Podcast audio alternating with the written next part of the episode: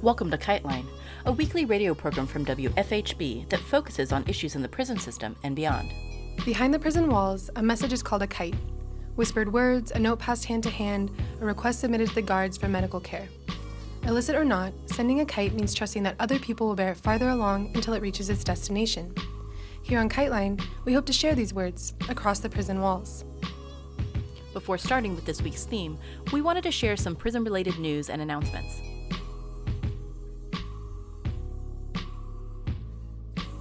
Greg Curry is serving a life sentence in Ohio due to his alleged participation in the Lucasville Uprising in 1993. He was just transferred to a new facility, and his supporters share the following update. Greg called from Toledo CI, and he sounded excited about being there, being on a real yard with geese. Yes, the geese have landed there. And going to a chow hall to eat together with other people. He also was excited that he was no longer accompanied by guards whenever he leaves his single cell, and that he can use the phone more or less when he wants to during the day. There is so much he has missed for the last 25 years that he was entombed in the Ohio Supermax that is called Ohio State Penitentiary. Greg also had a message for all the supporters, thanking everyone for getting him transferred, and that he hoped that even though he was no longer in OSP, he hoped people would not forget about his plight to regain his freedom, his release after being falsely accused and wrongfully convicted since 1993. Even though Toledo CI has the same level 4 as what Greg was qualified for as security level, there are differences between Ohio State Penitentiary Level 4, MAX, and other maximum prisons in Ohio. For instance, at OSP, Greg can only go in an outside cage for yard. He can only have visits behind glass, whereas in other maximum prisons, there is apparently normal visiting. He can go to a chow hall to eat together with others, but at OSP, he could only eat alone in his cell. It will be a big change, and there will be different challenges, but there will also be opportunities for gaining justice and doing programs and such. There will be different staff and people in captivity. This is what Greg wrote Quote, Finally, since 1993, I'm being returned to a normal prison. I'm looking forward to yard, chow hall, and being away from this repressive place. We understand from different sources that Greg is already in Toledo CI, even though the inmate locator says he is still at OSP. His new address and info about the prison, including phone numbers for the warden, how to send money, write, etc., can be found at the following URL www.drc.ohio.gov forward slash TOCI. Once again, www.drc.ohio.gov forward slash TOCI. Greg also made a statement in solidarity with the Vaughn 17, who are on trial in Delaware for a prison uprising last year. Here are Greg's words My clenched fist salute to the brothers known as the Vaughn 17. I personally know how you felt leading up to the day you made demands to be treated like human beings. I know the state's abusive response, I know the journey you will face in the weeks to come as your trials begin, with attorneys underpaid, unprepared, and unenthused. I know what it's like to be skeptical of the criminal justice system and have the skepticism proven true at the cost of your personal liberty. I'd recommend you enter as much as you can onto the court record, even over your attorney's objection, for future appeals. Trust that you're on the right side of history. That's your armor. The system can't give you victory. You must take it. Continue to fight. Continue to demand human rights so the next Attica, Lucasville, or Vaughn won't be necessary. That's how we win. Freedom first. Greg Curry. The Indiana Department of Corrections is alleging that four mailroom workers at Miami Correctional Facility were exposed to an unknown substance. This occurs as IDOC is defending a controversial mail policy, which bans most correspondence from Indiana facilities. IDOC claims the policy is necessary to keep smuggled drugs out of prisons. Critics point out, though, that most drugs are smuggled in by guards, and that the mail ban primarily serves to isolate prisoners from their families and reduce access to First Amendment protected political and religious materials. A lawsuit by prisoners is challenging this policy now. In recent months, groups of guards apparently suffered from mass hypochondria in both Ohio and Pennsylvania. Dozens of guards believed they had been poisoned by materials in the mailroom, and even exhibited general symptoms until doctors established that no poisonings had occurred. According to the Vallarta Daily News, the U.S. company BlackRock Incorporated owns and is operating a federal prison in northern Mexico. BlackRock is the planet's largest asset manager and has been expanding further into infrastructure investment globally. In recent years, BlackRock has extended its infrastructure investments mostly to toll roads, wind power, and pipelines. This foray into prisons is BlackRock's first. Inmates began arriving at the prison in August. By the end of that month, the facility, called CPS Coahuila, held 139 people. Mexican government is responsible for security at the prison, whereas a BlackRock subsidiary runs such operations as food and maintenance To cover construction, food, and other types of maintenance, BlackRock will receive $65.5 million or more each year for 20 years. Mexico's prison population has declined since 2016 when a new justice system took effect. Today, fewer crimes result in automatic pretrial detention.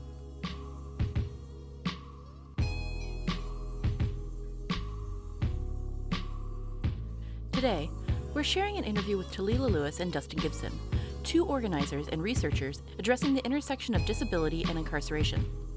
After TL describes the high stakes of being deaf in prison, they move on to sketch the ways that children of color are disabled across society and push towards feeling inept and being housed in prison. They speak a bit about the organization HEARD, helping educate to advance the rights of the deaf. We'll be talking more about their work and more about the history of disability and incarceration in a later episode. But for now, here's TL and Dustin to get us started. HEARD is helping educate to advance the rights of deaf communities is a, a volunteer dependent organization uh, that I co founded with community in the DMV area, DC, Maryland, Virginia area in 2011. Our work is varied and intricate and we created a database of police brutality against deaf, deafblind, deaf disabled, and hard of hearing folks. Um, it's the only database of police violence against deaf, deafblind folks that has ever existed, and we're building upon it. We've been building upon it for about five years now. So that's a it's a Google Doc. It's in English, Spanish.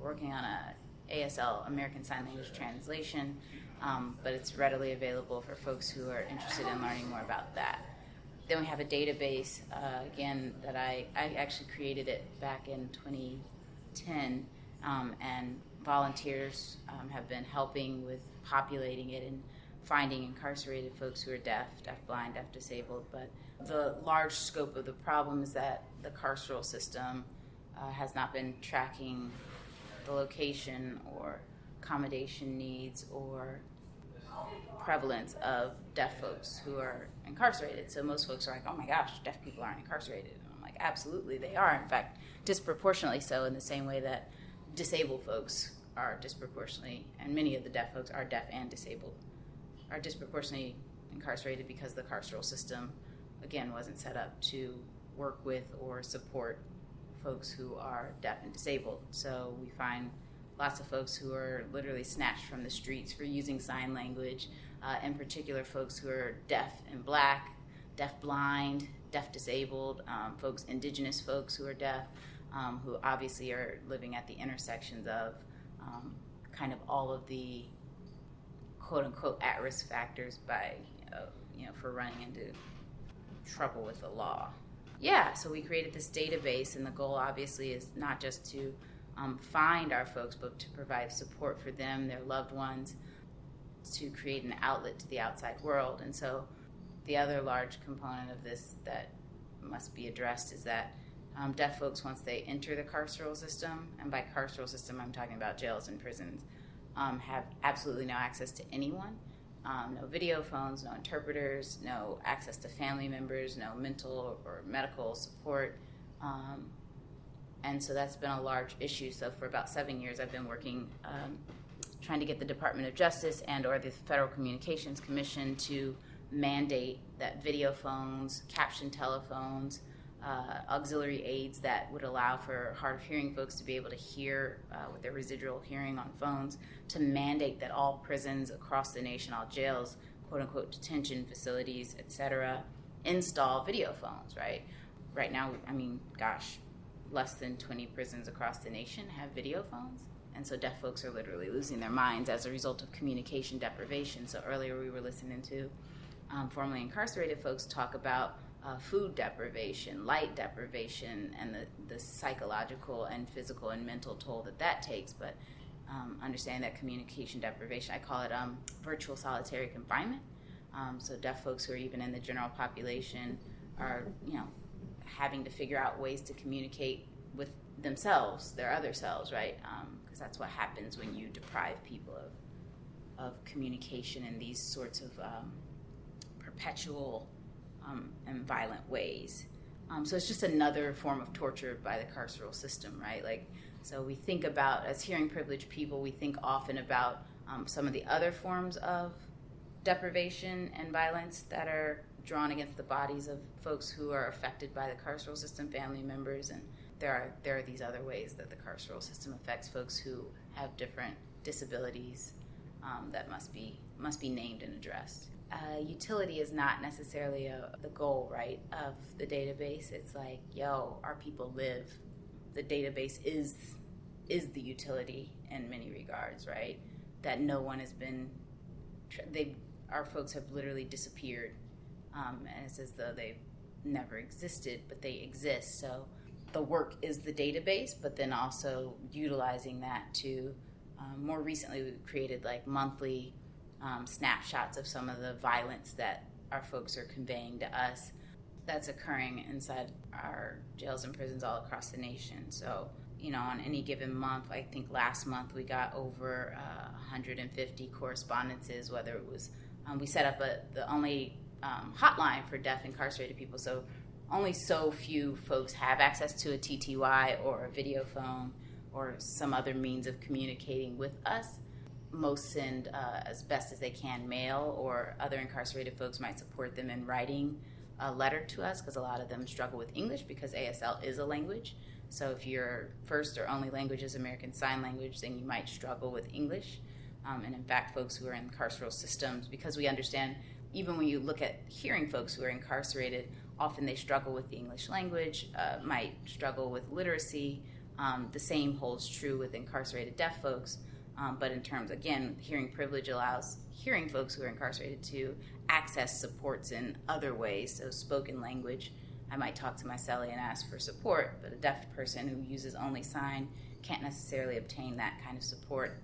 Um, and of course, the prisons aren't providing interpreters. So, I know this is a lot of information and it's probably very difficult for most people to process. Um, it's also hard for me to package in a way that's that most folks can follow because it's like I don't know. Maybe Dustin wants to add something.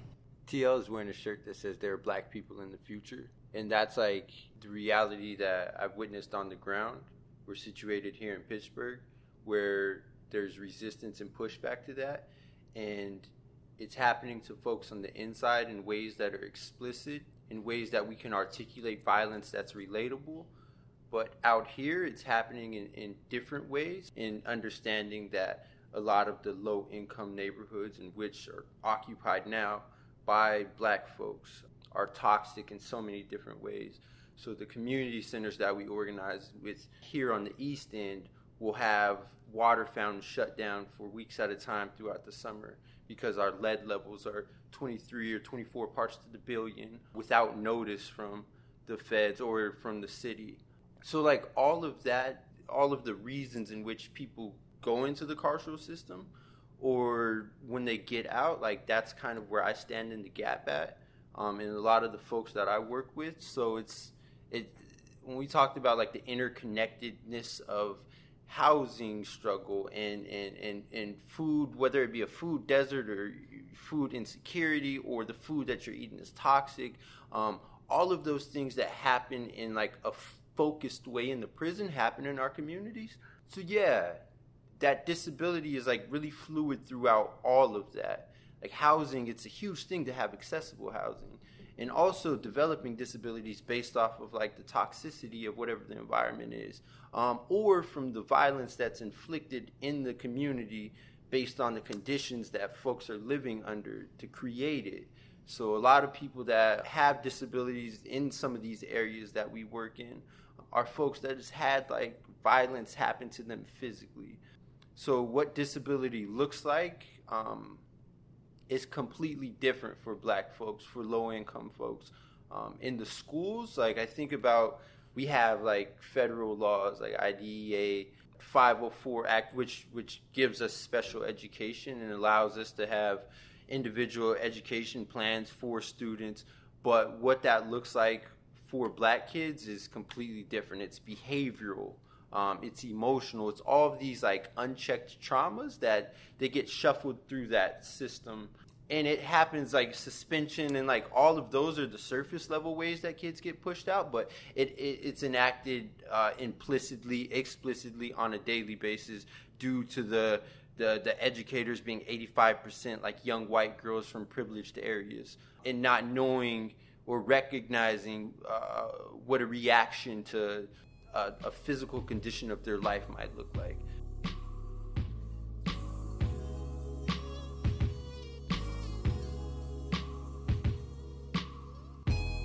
So when I say stand in the gap, it's like not only like us being like strategic in our systematic approach to undo what the carceral system has done and, and how it exists, but to also like be there for folks so they don't actually go there.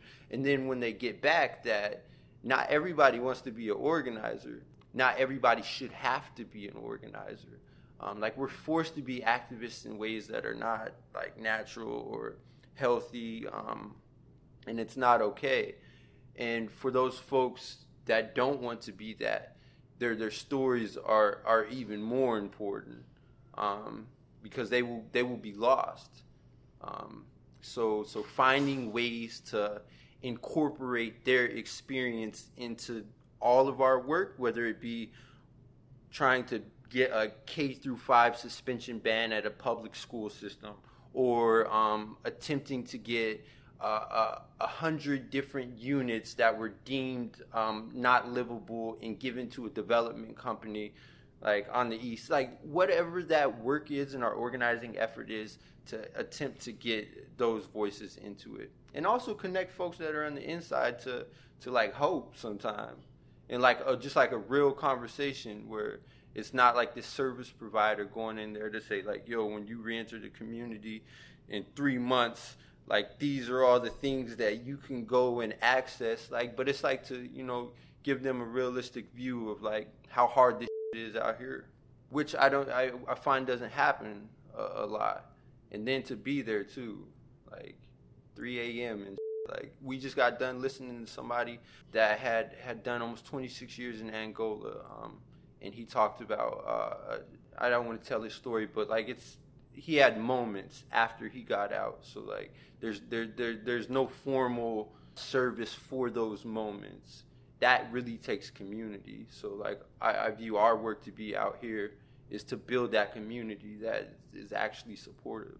Much like TL, like I don't know how to like paint this in a way that I can talk about how important it is in a few minutes. So um, Bryan Steven talks about being in proximity to folks who we're serving, and with HEARD, we're a volunteer dependent organization. I literally work all night, all day, which goes back to the, the nature of kind of the work that community builders or social justice engineers or folks who are really doing the work, like the how how that we can't we can't work enough. Like there's not enough time in a day in a life that we can do to reverse the really jacked up systems the violence that these systems have created upon our, our communities and our bodies and our loved ones. And so that's important.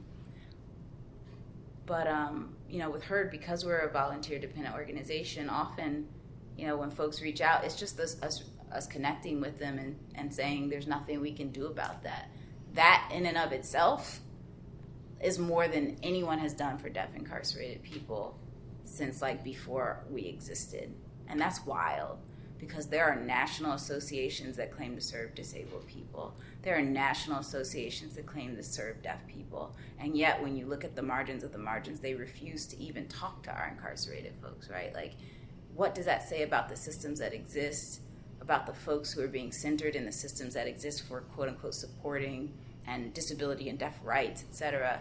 Like, so there's a lot of our work that that directly goes to challenging the systems that have allegedly been set up to support the very people that we're supporting with no funds, no resources, no connections, no networks. Um, we're just doing it, right? So that's one thing I want to name.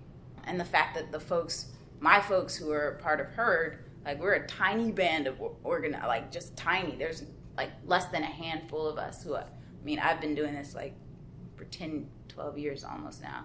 Um, so that's the first thing, and it's like all that we have is heart, right? Like it's love and freedom, and that's that's what drives us. So that's really important.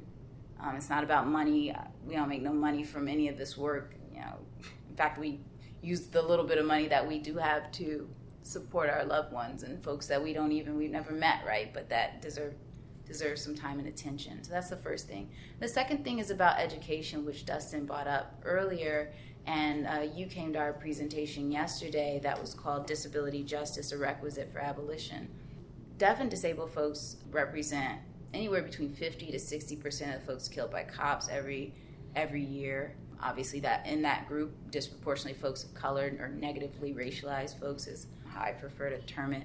Deaf and disabled folks uh, represent the vast majority of the carceral system anywhere, depending on the studies you choose to look at, anywhere between 50 to 90% of the carceral systems, that's jails and prisons. That doesn't even include foster systems, which feed directly into the carceral system. That doesn't include ed systems, which feed directly into foster and carceral systems.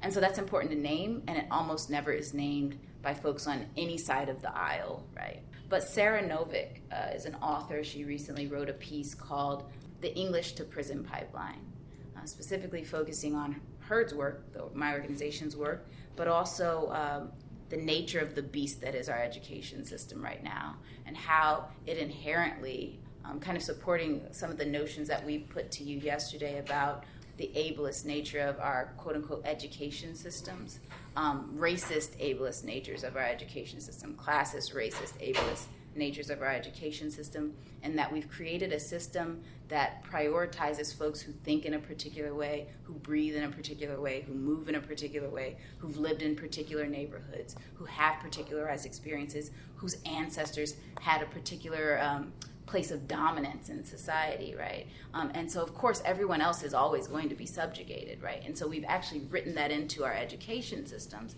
And so, Sara Novic writes about it as as related directly to deaf folks, saying this idea of needing to be able to read, right? Like, because that's the push, right? Must be literate. Everybody needs to know English, and you must be a great orator, and you must.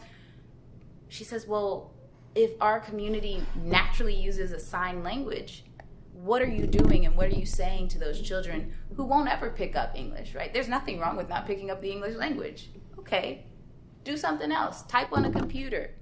Use your hands to communicate, right? Like, there's all of these different ways of communicating and existing, um, but we've prioritized um, a very white, classist, um, you know, ableist way of thinking about what does it mean to communicate and to be quote unquote intelligent. And so one of the slides we had up yesterday was um, really challenging the notions of quote unquote intelligence and achievement and production and productivity, all of that which is inherently ingrained in what we believe is um, how we educate children, right? Like so, um, and if you force that upon a child, the trauma that comes to a child from feeling like they can never measure up right? Whether we're talking about black children, black disabled children, and never measuring up doesn't mean that you're not bright, doesn't mean that you're not capable in other ways, right? It means that you haven't been able to sit down and take a standardized test that measures absolutely nothing, right? But that we've been told is the way the way of the world in terms of who is bright and who is not bright and who should be uh, put on the other track and who should be elevated to this, you know, gifted track or whatever they call them nowadays, right? There's all these fun terms. But the trauma that comes from a child reaching and never being able to attain in the way that is seen as adequate to the world, that's traumatic. And it makes, of course, people are like, like, what's the point of me continuing going to school? Or the harassment from the teachers, who are mostly, like Dustin mentioned, uh, white, uh, women, uh, who also haven't unpacked their own privileges, haven't dealt with their own issues. The trauma of going into a space like that, you know, it's it's not often discussed, and like trauma again unaddressed leads to other consequences. The case Peter P. versus Compton Unified School District is is a, a landmark case. It's it's still kind of working its way through the civil legal system right now, but it it's beautiful in that it, it, it names the fact that children who are living in perpetual poverty, children who are living in communities where food insecure, income insecure, housing insecure, environmentally toxic, certainly they will have disabilities. We don't even need a formal diagnosis. We don't need to go talk to a doctor about it. They don't need to go to a psychiatrist. We know that they will experience disability because they have trauma that has been unaddressed, and the education system must account for that, right? Like that's what the that's what the lawyers and and it's not just school children uh, who are parties to that case. It's children and their educators. So educators and teachers, because the educators are experiencing vicarious trauma just from having to try to support and love on these children, right? Like that's wild. Like that that's a novel idea and like all of us who are on the ground have been trying to say that for years and years and years and now finally lawyers come in and ride on the horse and you know file a case and everyone's like you're right right but like so first naming that folks on the ground folks affected have been saying this for literally generations quite literally generations of black and poor folks indigenous indigenous folks oh my god have been naming this for generations and like that it's just now i guess and i think the case was filed in 2016 just now getting to a place where everyone's like oh there might be something to that because you know some white folks um, and some other folks not only white folks but folks in positions of power have decided to, to talk about it right? So um, yeah i think folks need to definitely look at what how our education system is setting up our children um, to feel inferior across the board, whether whatever marginality, and particularly at the intersections of marginalities, that's where our children are feeling inept through no fault of their own, and and that is our failure, not theirs, right? And the same is true with folks who are in the carceral system. Um, we failed them; they didn't fail us, right? Um, if they had the supports, if they had the love, if they had the trauma trauma informed care, if they had the trauma infused education, where would they be, and where would we be? right? If systems weren't set up around how much money can we make off the bodies of these undesirables, where would they be and where would we be? Certainly not where we are today. And I think those are the questions and the prompts that should be asked.